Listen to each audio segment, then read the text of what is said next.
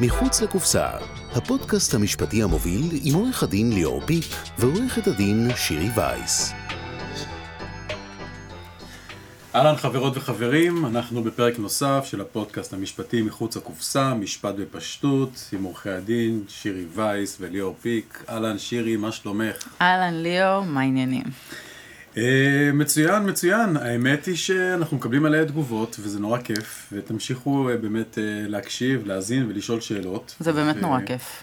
באמת. זה אומר שאנחנו כנראה עושים משהו טוב.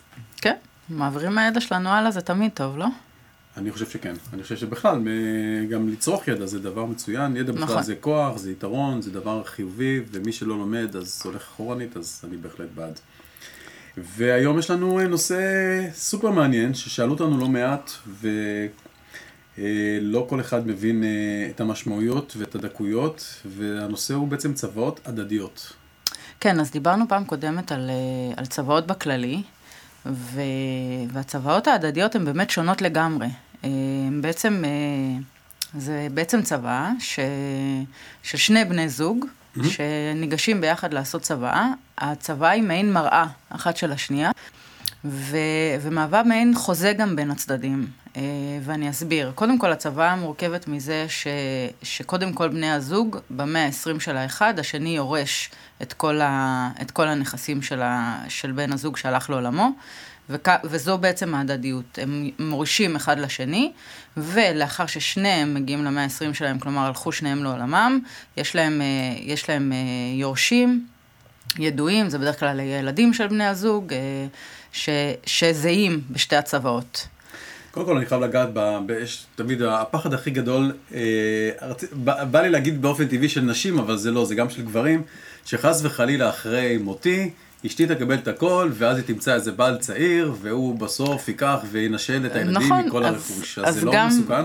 אז זהו, אז גם כאן אנחנו פותרים את זה בצוואה ההדדית. בעצם אה, שני בני הזוג מחייבים אחד את השני בצוואות ההדדיות לחתום על הסכם ממון ככל ויהיה להם אה, בן זוג או בת זוג אחרים לאחר, ה... לאחר הפטירה של, של אחד מהם. של אחד מהם, ובעצם להגן על כל העיזבון, על כל מה שכלול בתוך הצוואה. זה חלק מהצוואה. אה, וניתן להגן את זה בבית משפט, אם כאילו הוא מפר את זה? כי את יודעת, כתוב כתוב, אבל בסוף החיים... תשמע, הרבה מי. שהולך לעולמו לא יודע שהשני הפר. נכון. וכאן זה אינטרס ההסתמכות הגדול ביותר שיש בצוואה הדדית. ולכן, אה, בצוואה הדדית אגב, בשונה מצוואה רגילה, בצוואה הדדית, כשאחד מבני הזוג הלך לעולמו, היא לא ניתנת לשינוי. אתה לא יכול ללכת ולשנות אותה, אתה לא יכול ללכת ולהגיד, טוב, את החלק שלי אני בסוף לא אתן לילדים, אני אתן, אני אתרום לאוניברסיטת תל אביב למחקר על XYZ. בשונה מצוות רגילות שאפשר לשנות כן, כל אתה יום. יכול, קיבלת, אתה יכול לעשות מה שאתה רוצה. אה, כאן קיבלת, אתה לא יכול לעשות מה שאתה רוצה. אתה לא יכול לשנות את הצוואה ההדדית אחרי, ש, אחרי שאחד מבני הזוג הלך לעולמו. אוקיי. וזה, וזה באמת אה, יוצר מעין הסכם, הסכם בין הצדדים פה. לא סתם אמרתי, יש פה באמת הסכם אה, אה, בין התחייבות הצדדים. בלתי חוזרת בעצם. יותר מ... כאילו זה התחייבות בלתי חוזרת, למעשה. כן, כן. כי אפשר כן לשנות אחרי החתימה. אוקיי. כל עוד שני הצדדים בחיים, אוקיי. אוקיי? ואז צריך לידע?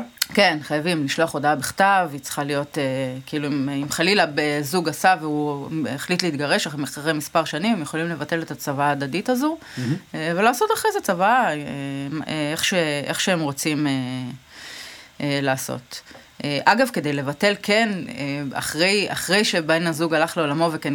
כדי כן לבטל, זה לא באמת לבטל, אתה צריך לוותר על כל החלק שלך, כלומר, אתה צריך לה- להחזיר את כל העיזבון Mm. לתוך ה... את כל מה שקיבלת לתוך העיזבון. אז זה לא באמת לבטל, זה זה בעצם לוותר. כן. כן. אה, אבל לשנות, אתה לא יכול לשנות. אה, וזה צוואה הדדית, זה צוואה היא מאוד מאוד נפוצה, האמת, בין בני זוג, כי, כי זה מאוד נוח, אתה יודע, אתה, אתם נותנים אחד לשני, מה שצברתם אה, בדרך כלל במהלך הדרך, אה, ואחרי זה זה עובר הכל לילדים. אה, זה בד- בדרך כלל בני זוג אוהבים לעשות צוואות הדדיות, לא, לא אוהבים לעשות כל אחד צוואה משל עצמו. אה, כן, זה הגיוני גם, זאת אומרת, בני זוג בדרך כלל, הם אה, חיים ביחד וחוסכים ביחד וכאילו צוברים נכסים ביחד, ואין שום סיבה, כן, זה גם כאילו, מאוד לא, פשוט, זה אה, גם, זה גם פותר נגיד את, לצורך העניין את, ה, את עניין בית המגורים.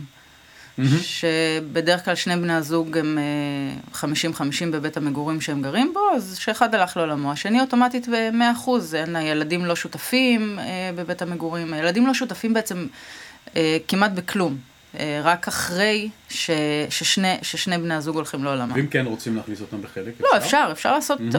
אפשר, אפשר לכתוב הוראות, זה, זה צבא, אתה יודע, אתה יכול לבחור מה שאתה רוצה לכתוב בה. Mm-hmm. אז אפשר לכתוב הוראות שכן מכלילות ילדים בניהול כזה או אחר, או בטיפול כזה או אחר, בצבא ההדדית של הבני זוג. זה, זה צבא, באמת, היא צבא מאוד מאוד נוחה לבני זוג. אני מאוד ממליצה עליה. Mm-hmm. היא, היא גם נותנת, היא באמת נותנת ביטחון לבן הזוג ש, שהולך לעולמו ראשון. שכל הנכסים שלו באמת יעברו למי שהוא רוצה, ולא... ו, ואי אפשר אחרת. כן. אה, כן, למרות שעוד פעם, יש פה שאלות פילוסופיות תמיד, כמו תמיד, כאילו כמה באמת אני אמור להתערב, ב, את יודעת, אחרי מותי, כאילו במה יעשה, בכל מיני זה, אין לזה, אין לזה הרי פתרון בבית ספר, נכון. יש לזה כל מיני גישות. אה, אבל נכון, זה, ושוב פעם, כמו שאנחנו אוהבים להגיד, הרבה נכסים, הרבה דאגות, אז זה לא דאגות, צריך פשוט להתייעץ וצריך לתכנן ולחשוב מה אנחנו באמת היינו באמת באמת רוצים. ולדאוג שזה ככל שניתן. זה, אה, נכון, נגעת, בנ, נכון, נגעת בנקודה חשובה, כי, כי זה באמת לא מתאים לכל זוג בעולם. Mm-hmm. באמת צריך להתייעץ ולבנות את זה. צבא צריכה להיות טיילור מייד בעיניי. כל, אה, כל, כל זוג או כל אדם שבא אה, לערוך צבא צריך לראות את הנכסים שלו, את מה שיש, את מה ש... איך רוצים להעביר הלאה, ולהתאים באמת את, את הצבא הנכונה למי שמגיע. האמת שאולי זו הנקודה באמת להזכיר, דיברנו על זה בפרקים הקודמים, אבל זה, אני חושב שזה מקום להזכיר, שבאמת החוק נותן איזושהי הגנה מסוימת במצב שאין צוואה, מחלקים ככה וככה.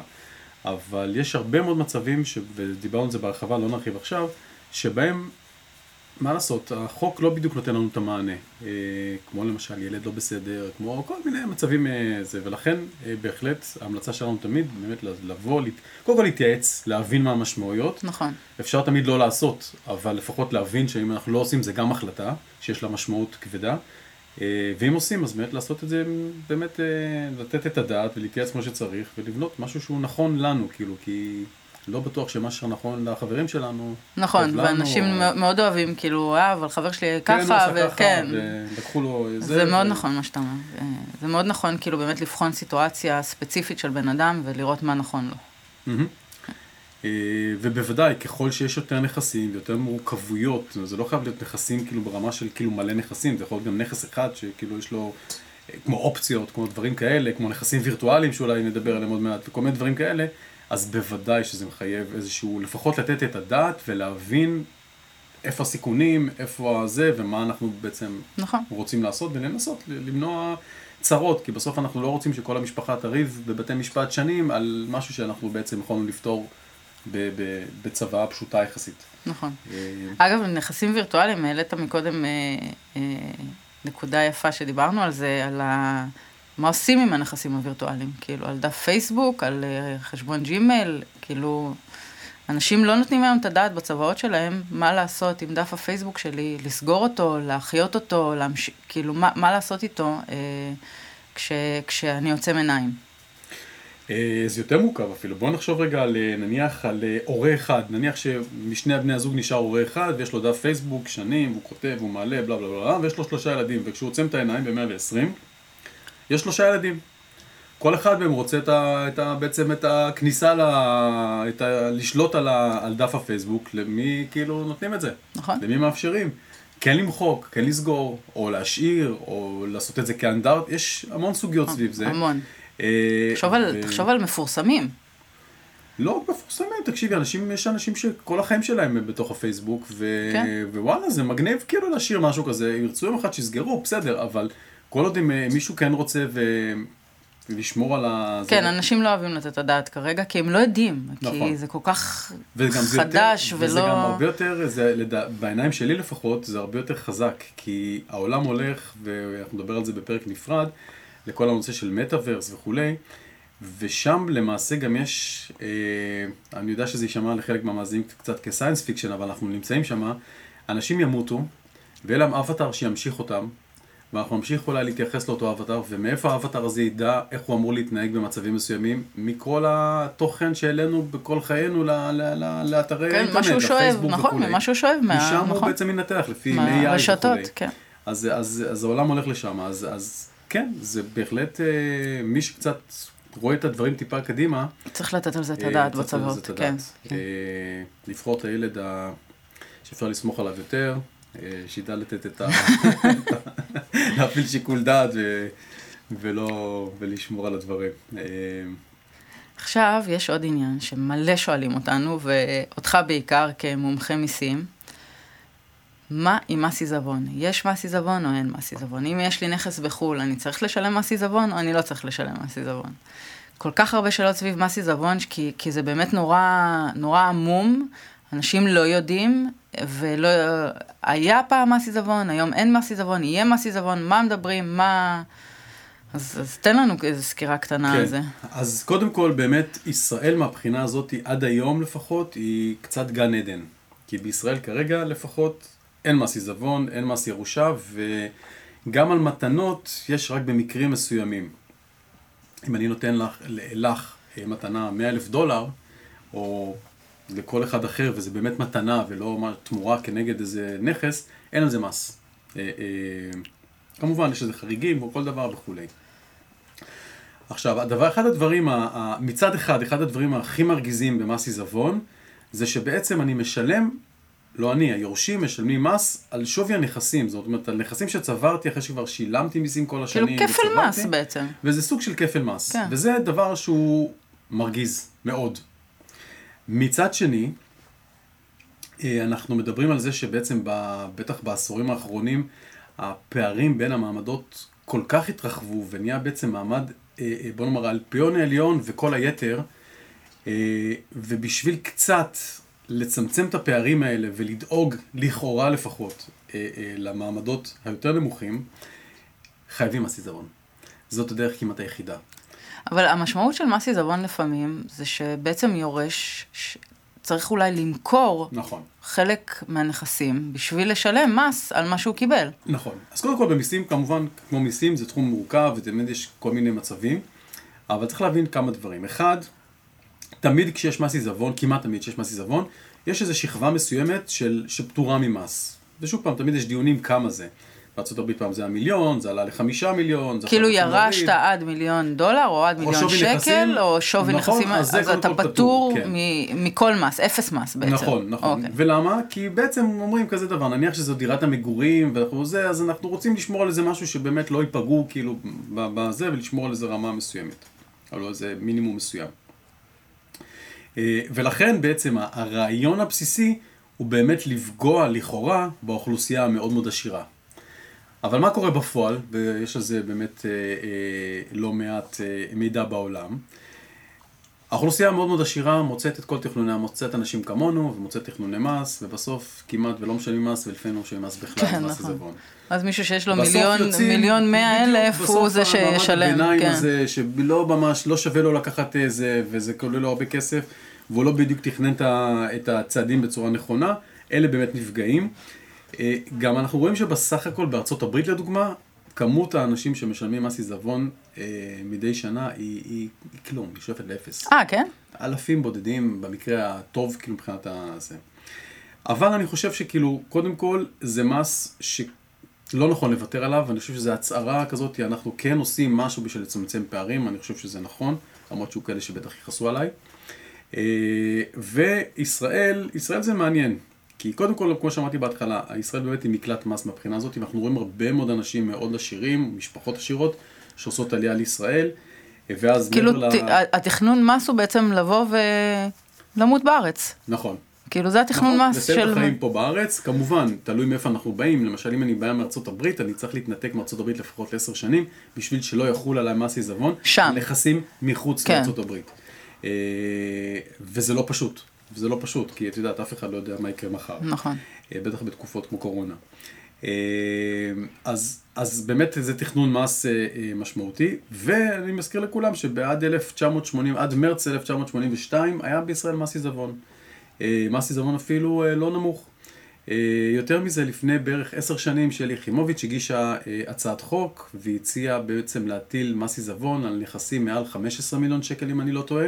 15 מיליון שקל, שקל. סך עיזבון. מעל, כאילו, כן, כן. כאילו, רק מהשקל הראשון מעל ה-15 נכון, מיליון? מתחילים הבנתי. לשלם מס. אבל אנחנו מכירים איך המחוקקים עובדים. קודם כל מכניסים משהו כזה נורא מינורי כזה קטן, למרות ש-15 מיליון שקל זה לא כזה הרבה כסף. תחשבי היום על אנשים שצוברים, יש להם שתי דירות. היום עם הערך הדירות איכשהו עלה, נכון? ואנחנו כבר נמצאים שם. אבל אנחנו יודעים איך רשויות המס עובדות. קודם כל מכניסים את הרגל, ואז מה הבעיה? רק משנים את הסכום מ-15 ל-5. ונגמר הסיפור.